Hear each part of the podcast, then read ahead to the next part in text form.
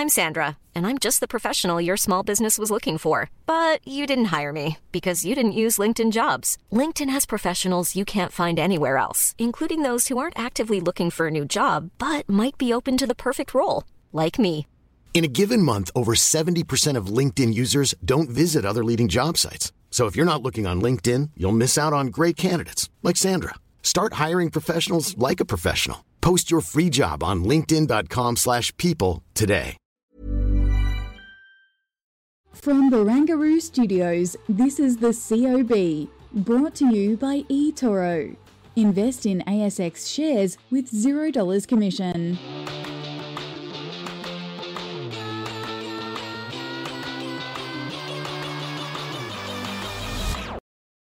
Hello, this is the COB, all the stuff you need to know in the day in business and markets. I'm Kyle Rodda here, of course, with Danny Ecuyer. Uh, our first in for the week. It's great to see you. Absolutely, great to see you too. Yeah, well, I mean, we've got to get uh, a, a little bit of, uh, I suppose, sweet talk, banter, small talk, because there's not much going on out there at the index level for the market, it has to be said. Um, we're down today, but uh, again, it seems to be that we're just sort of struggling to find a, a catalyst, perhaps a direction. Um, certainly seems activity is a little bit lower than, well, you know, perhaps what we've been used to. Yeah, I guess people are just sitting on their hands at the moment. There's so many uh, potentially major market moving events coming up, you know, in terms of, dare I say, that debt ceiling, where inflation goes, we're higher for longer, we're going to have another rate rise here in Australia.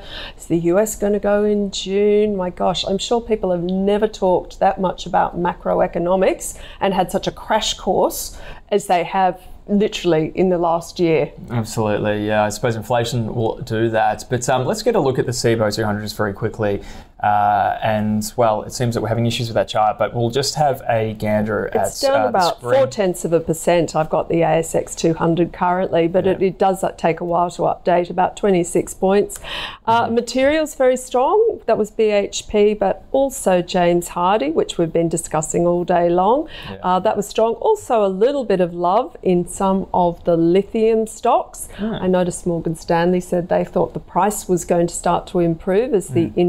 Had come down, and uh, a lot of weakness sitting in the, um, cons- the the defensive stocks, the healthcares, the Woolworths, the Coles, and of course they've all been really strong performers lately. So.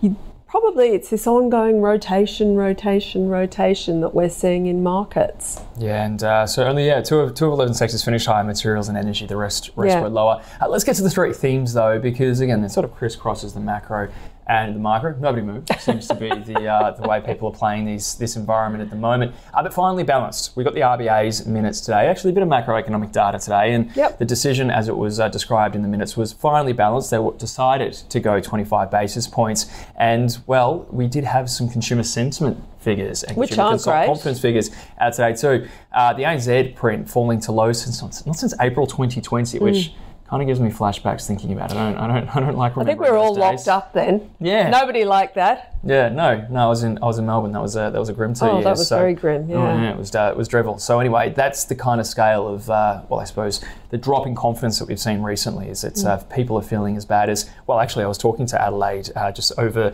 uh, Twitter before about the numbers, and she said, yeah, when people were expecting double-digit unemployment uh, in in the country, when when we got into Yeah. lockdowns and there was no stimulus yet, Yeah. and all this stuff was going on, that's how bad we're feeling. It would seem, at least based on this survey. Um, we always like to ask this question too. And I know you actually had a guest on a little earlier that's, that probably answered it better than anyone could. China. What's going on in China? Yeah. Yeah, so um, we did. We had uh, global Asian strategist from HSBC, Frederic Neumann. Uh, yeah, clearly the government is going to have to stimulate again. Um, he is looking for stimulus to come through, not of the magnitude that you saw in 2008 9, but they really were probably uh, Beijing and China, uh, I mean, the PBOC put some money to get housing going, get mm. the property developers going, because the retailer, basically services, so traveling's doing very well, the high end consumer, but there's a lot of structural problems in China at the moment with the middle to low end consumer not having any money. There's still employment problems. So patchy recovery in the numbers yet again weak, um, or weaker than expected. I, weak, weak is a strong word when you grow at 18% retail sales, but not not what they wanted.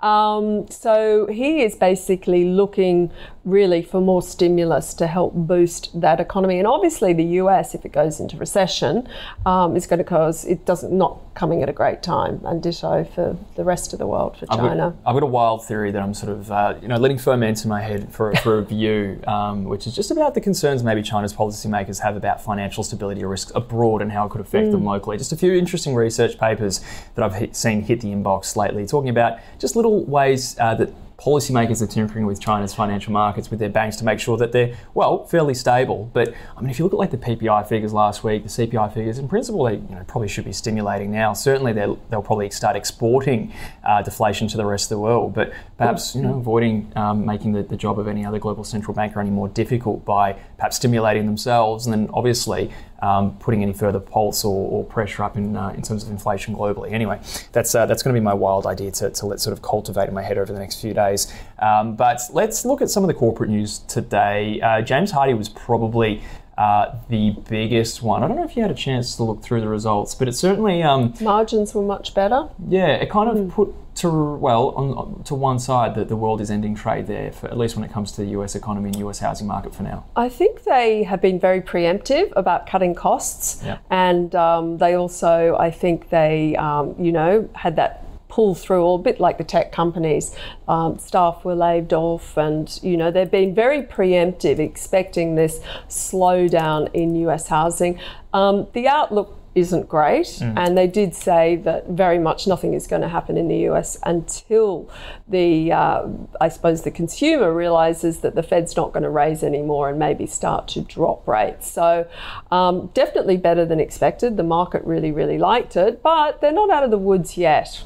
No, not by any means. And uh, well, we had a, a, broker upgrade to a Aristocrat Leisure that was uh, upgraded by four bucks. It's been a great performer, that one. Yeah, down a little bit today, but um, yeah. like you said, um, a, a, really good performer. Pro Medicus as well. Uh, didn't move too much, but signed a new contract uh, with Gundersen Health Care Systems. You can see there just some of the mover and shakers. Uh, Appen well, it feels like it's a last gasp for Appen. You know, going to the market with these depressed share price levels, yeah. trying to raise capital. I mean, it certainly would not be the first choice, would it, to raise so. equity when your share price has been absolutely pummeled? So yeah. I, I, I don't know. It's it's probably yeah, maybe not a last gasp, but I'm sure some shareholders are asking some serious questions of management. Well, yeah, I mean, it seems sort of throwing um, you know good money after bad, I yeah. guess you could say at this point. Um, but of course, well, actually, we didn't speak to CEO Chris Hulls. You spoke to CEO Chris Hulls from Life 360 a little earlier today. And I mean, that was the biggest mover on the market in the end up around uh, 11.5%. Anything that um, anything you took away from that in particular? Yeah, so their cost out programs have worked really well for them. The integration of Tile is going really, really mm. well. Um, they've got the millennials that are the, the, the, the digital natives yep. that are now starting to have babies. And of course, yep. that is all very positive when you want to connect and watch them and watch your dog and your cat and everybody else. And they have their Tile and off they go into the Life 360 walled garden. They, yeah you know, software as a service, um, you know, the family package. Yeah, so he was really, really upbeat. Um, they are making profits. They are cash flow positive, which is really, really good. It's a quarter before the, what they're expecting. And they're doing big launches into the UK and the um, also to Europe. So upbeat. Yeah, you can be a helicopter parent from the comfort of your living room. Well, we did actually have a conversation with Chris Hulls, CEO of Life 360, a little earlier. Here's what he had to say about the results obvious takeaway is that we reached uh, cash flow break even uh, and positive adjusted EBITDA earlier than planned by a quarter. Uh, internally, we're not surprised about that. We've always felt we've had a lot of operating leverage in the business. Uh, we've known that we can grow organically with very little marketing spend, but obviously, uh, having confidence in doing something versus delivering results is is quite different. And we are very proud that the company is now essentially generating operating cash and we have a ton of upside as we continue to push on some of the new features, such as including hardware devices in our bundles And on top of that, seeing very good international results, which we think will bode well to our full rollout of the, the broader Life 360 membership in the UK later this year. Okay, so you could hear there from Chris Hulls just in terms of what he thought of the results. And uh, of course, uh, always very generous with his time, Chris. So uh, we do appreciate him calling in uh, from. Uh, the uh, well, I think he's still in New York. In fact, no, or San Francisco. Well, San Francisco. Sorry, he was in New York when, when I spoke to him last time. Um, anyway, James Hardie, we spoke about it a little uh, Yep. earlier on, some of the results there. It was our stock of the day. We'll jump straight to it now. Here's what our guest had to say about the outlook for James Hardie.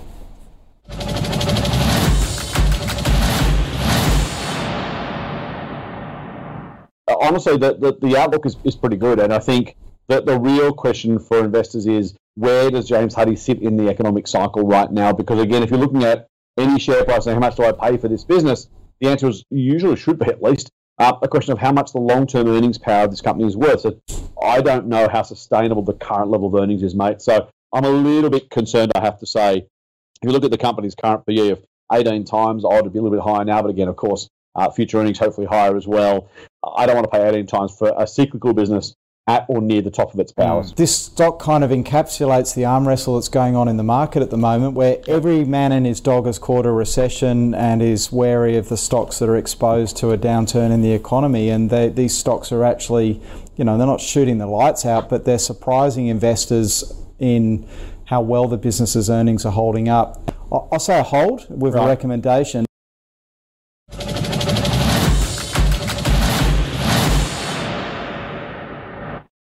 All right, fair to say mixed there. A bit of a sort of a hold overall for the company. But uh, well, fortunately, we also have someone else with an opinion on James Hardie. Martin Crabb from Shaw and Partners joins us at the desk. And uh, actually, as we were walking in, Martin, welcome along. It's great to have your company, of course. Um, it was your sort of stock of, correct me if I'm wrong, stock of the year. Was that what, what was afraid? Your, your Yeah. pick of the year at the start of the year? Well, the good people at Ausbiz contacted me at the end of last year and asked if I'd do a 30 to 60 second video grab on what my stock for the year was. So my previous one was South 32, the one before that was Santos. So not bad track record, mm-hmm, single stock mm-hmm. portfolio. So yeah, Hardie's was my number one. And really, some of the stuff we saw in the result today is the reason you want to own it. The, the short term outlook's horrible, right? The US housing market's on its knees. They said it's going to fall another 15, 20% this year over last year. So why would you buy a housing stock if the housing market's collapsing? And it's about the discounting mechanism that is the Australian share market. We are looking 18 months out. We're not looking at 2023 or even 2024. We're thinking about 25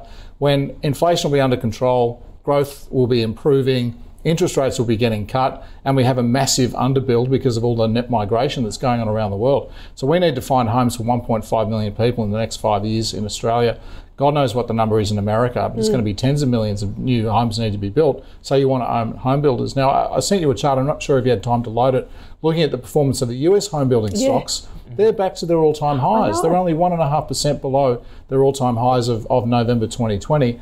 The Aussie stocks that are in the US, which is Hardie's, Reliance, RWC, and Reece, REH, they're all in the US housing market in one form or another. They're, uh, they're still well below. They're still 30, 40% below. So the black line is an index of US home builders.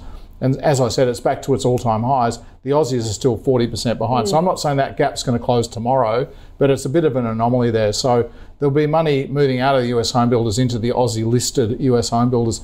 And James Hardie's probably the biggest one of that. So we think that's a no brainer. That stock can go a lot higher than where it is today. Yeah, no, no, you really good points, and uh, it's a quality company. You Yeah. know, management continue, don't they, to, to prove themselves Well, they've got a superior product. So Yeah. fibre cement's a much more superior product than vinyl, and Americans predominantly use vinyl to clad their house, and it's obviously very energy intensive, and it's also flammable. So why would you want to cover your house in that when you can use the fibre cement product? They've got patents over fibre cement going, you know, going out forever. So it is a technology play. It's hard to think of fibre cement as a technology play, but they have patents all around their processes and they make 25% EBIT margins, which in the building industry is unheard of. Mm. So it's a really good quality company. It's had its it's had its problems in its history with asbestos, asbestosis and so forth. So it's not without warts, if you, if you know what I mean. But we just think it's a stock and go a lot higher.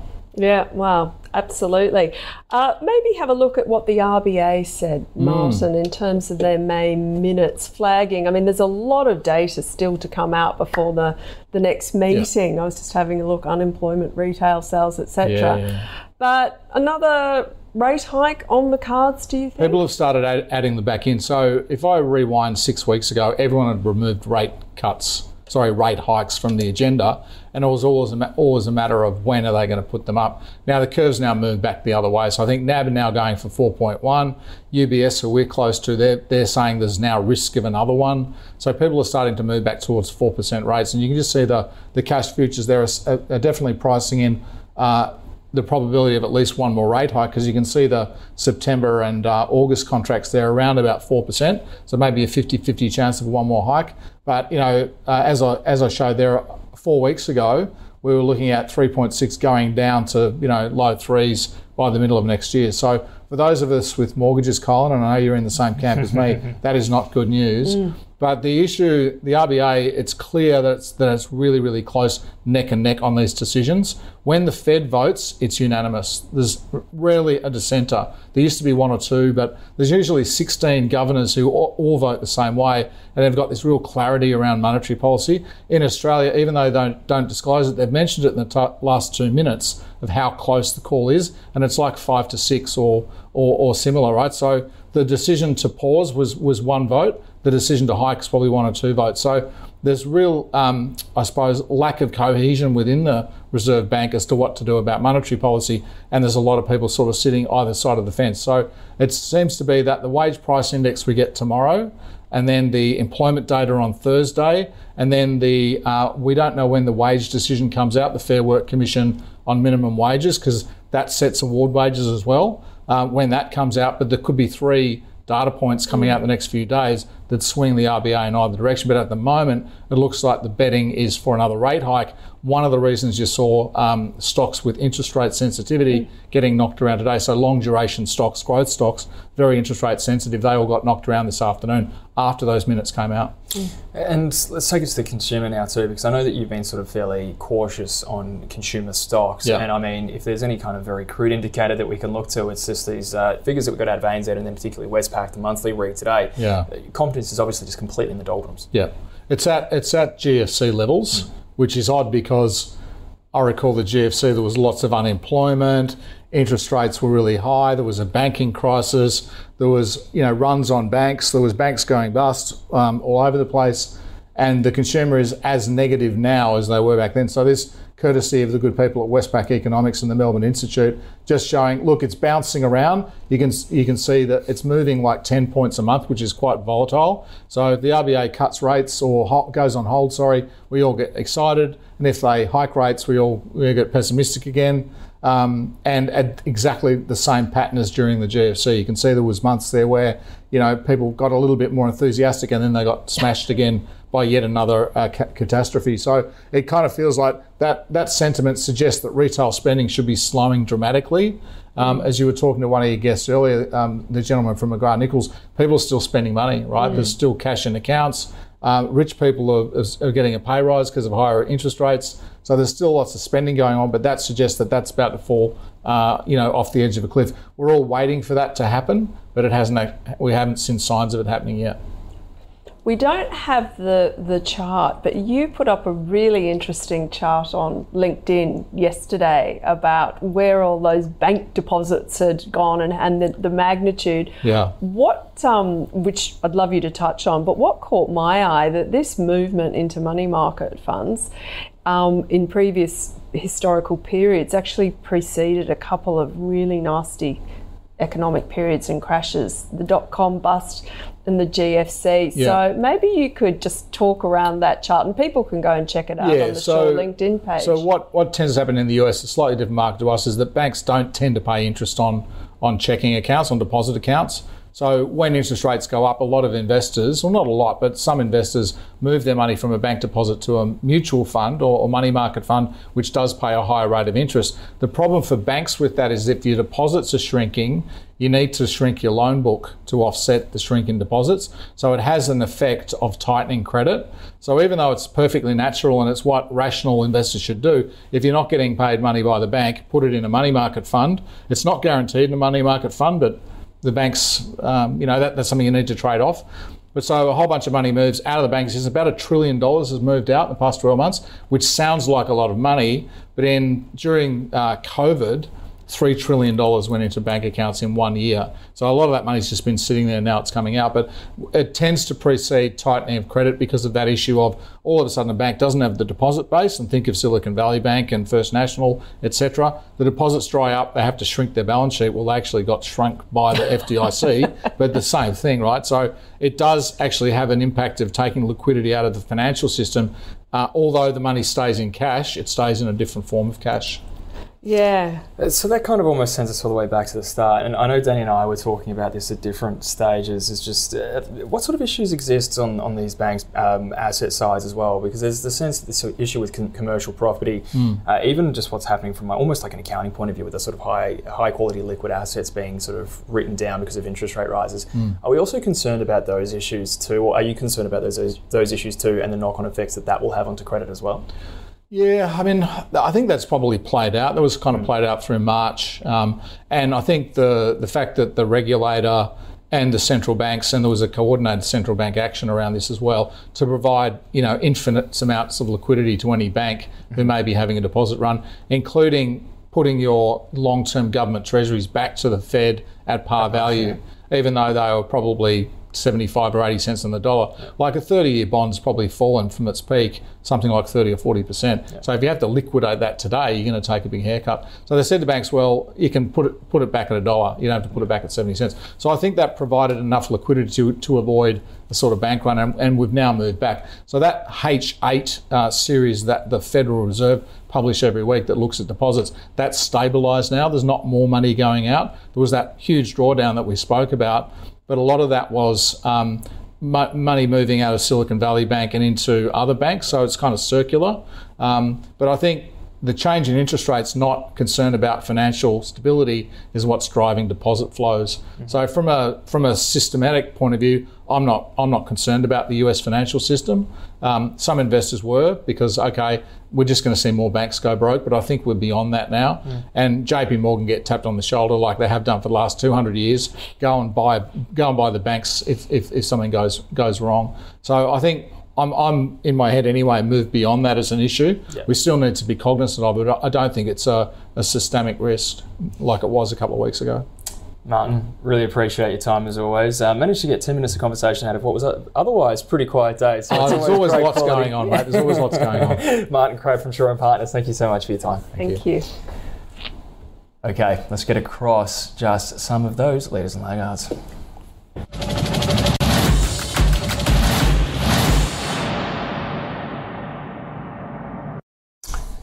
Starting with the leaders, and of course, and uh, well, we have spoken about who they are and why they are higher, of course, but uh, we'll touch on it again. Life 360, uh, a solid set of results, and I mean, a really.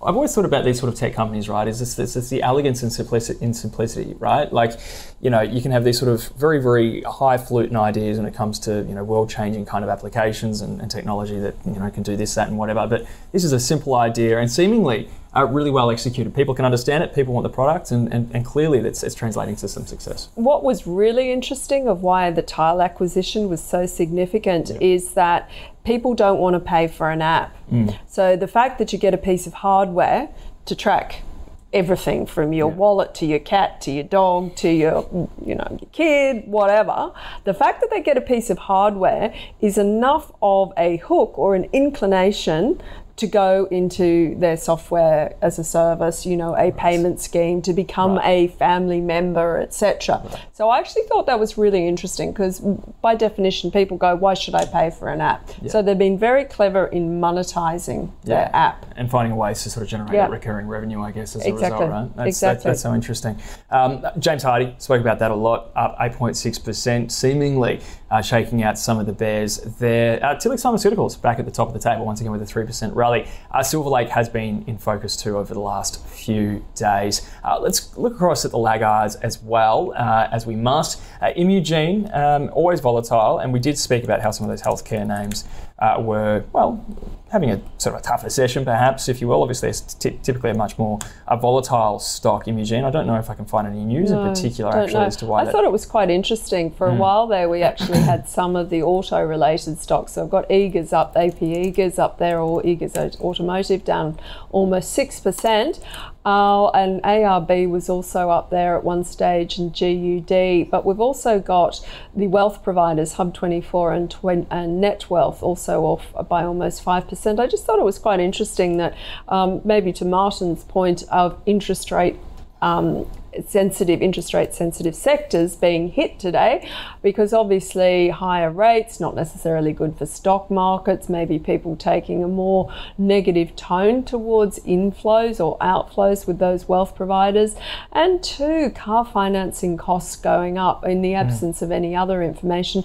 And poor elders continues to struggle down another 4% under $7 and really that stock does not have a lot of love at the moment does it? No when i was uh, speaking, and, and, the folks who would have listened to the uh, podcast yesterday, Nathan Summerson from D Data Analytics, he's been sort of a bit of a permabull, you know, I mean that affectionately, of course, on uh, uh, Elders is a bit of an ag play. He's chosen ag play. Uh, sort of spoke about the technical dynamics can often um, drive the price lower in the days after these results um, that were obviously disappointing as, as they were, um, you know, more or less the broken notes start coming out, the retail investors start going, oh, holy cow, that wasn't so good, we'll sell as well. So might be a, a, few days of pain for Helder's investors there. He was, of course, very bullish um, on the sort of ag, ag theme there.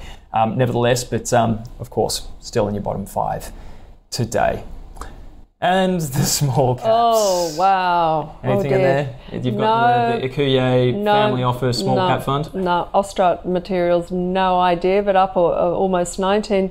Magnis Energy Tech, up 9.3%. There you go. No, no. next one. Five Advanced um, Group Six Metals, Reece Pharmaceutical. Um, some of which has uh, been spelt uh, has been popped up there by a certain member of, uh, of the team, I can tell. Um, Are you inferring someone has d- dyslexia? I didn't write that one, but I would put myself in that category. Yeah, yeah, yeah me too. Uh, I'm just a kid with the ADHD, of course. But um, let's get to what's on overnight, shall we? Because there's actually what a fair bit going on. What is on overnight? Well, oh. I think the US retail story is going to be interesting for, yep. for a few days because we get the official data uh, but tonight we get the likes of Home Depot. In days to come, we get Home Walmart Depot well. is really mm. important. I think a lot of people are looking to. I think Home Depot, Walmart, maybe Target as well coming out. Not hundred percent sure. So along with US retail sales, to get an idea of how that US consumer holding up. Did you see 17 US US dollars 17 trillion in debt was mm-hmm. announced by the US consumer, uh, how much they've put on credit cards. Is that right? Yeah, it sounds huge, but most of the talking heads weren't too phased by it. No, it's probably because it's not on their credit cards. But uh, anyway, let's move on. And there we go. That's tomorrow. Australian wage price data, Important. Japan GDP, um, earnings reports, uh, United Malt Group. Yep. And oh, IDP, is that IDP Education? No. No, it's Incitec Pivot. Incitec Pivot. My, my, I don't know why I even have my or glasses on sometimes. Or Pivot. Incitec. what would be the, the proper Queen's English way of saying it? I have no idea. You have no idea. Incitec Pivot. Should we go frightfully posh to say goodbye? Well, maybe we shall. I mean, it's half past. We probably should. Remember, you can catch up on all the news and interviews from today on your website and app. Danny, otherwise, we'll see you tomorrow morning. Absolutely. Bye, everyone.